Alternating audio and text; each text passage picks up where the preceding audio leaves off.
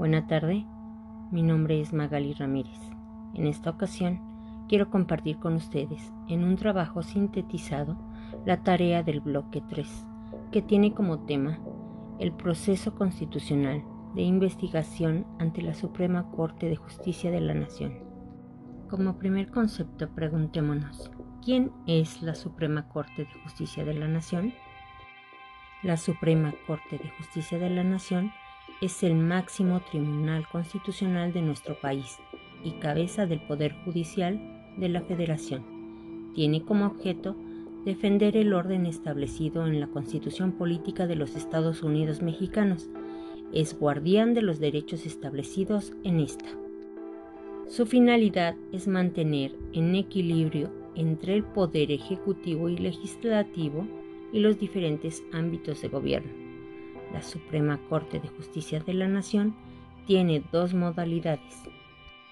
De pleno, integrada por 11 ministros, y de salas divididas en dos, cada una integrada por cinco ministros.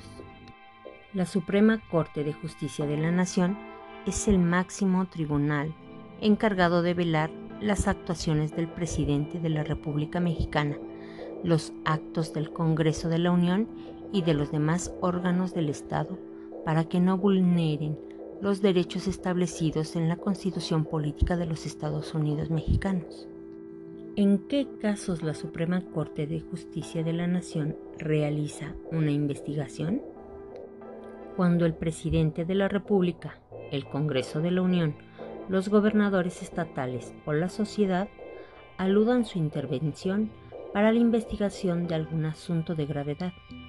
Tomemos, por ejemplo, el multisonado caso de Florence Cassés, detenida en el año de 2005 y sentenciada hasta 2007 por tribunales mexicanos a 60 años de prisión por el delito de secuestro, delincuencia organizada y posesión ilegal de armas de fuego de uso exclusivo del ejército.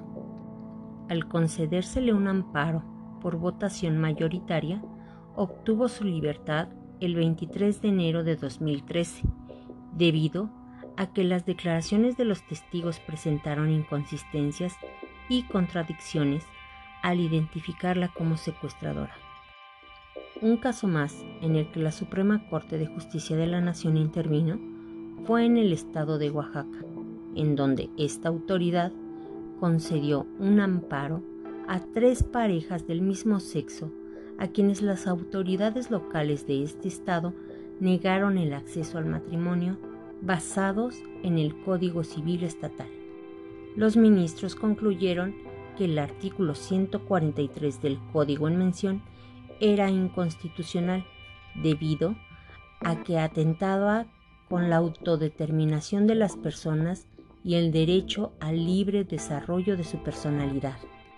La decisión implicó que ahora las autoridades de este estado no puedan negar la unión de parejas del mismo sexo.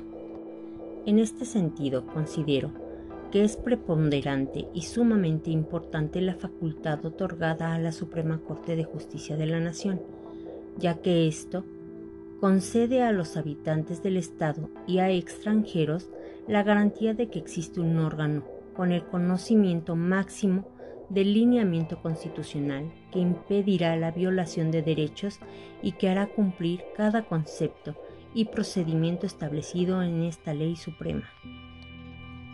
Un ejemplo en el que me gustaría que interviniera la Suprema Corte de Justicia de la Nación es en las sentencias en materia penal en el que está involucrada la sociedad y en la que el delito es el feminicidio.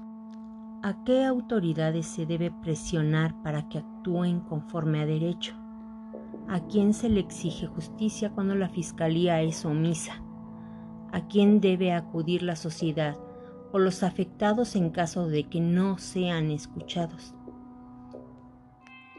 Si bien es cierto, existe una Comisión Nacional de Derechos Humanos, los casos pueden tardar años en solucionarse si nadie sin que exista un seguimiento ni sentencia.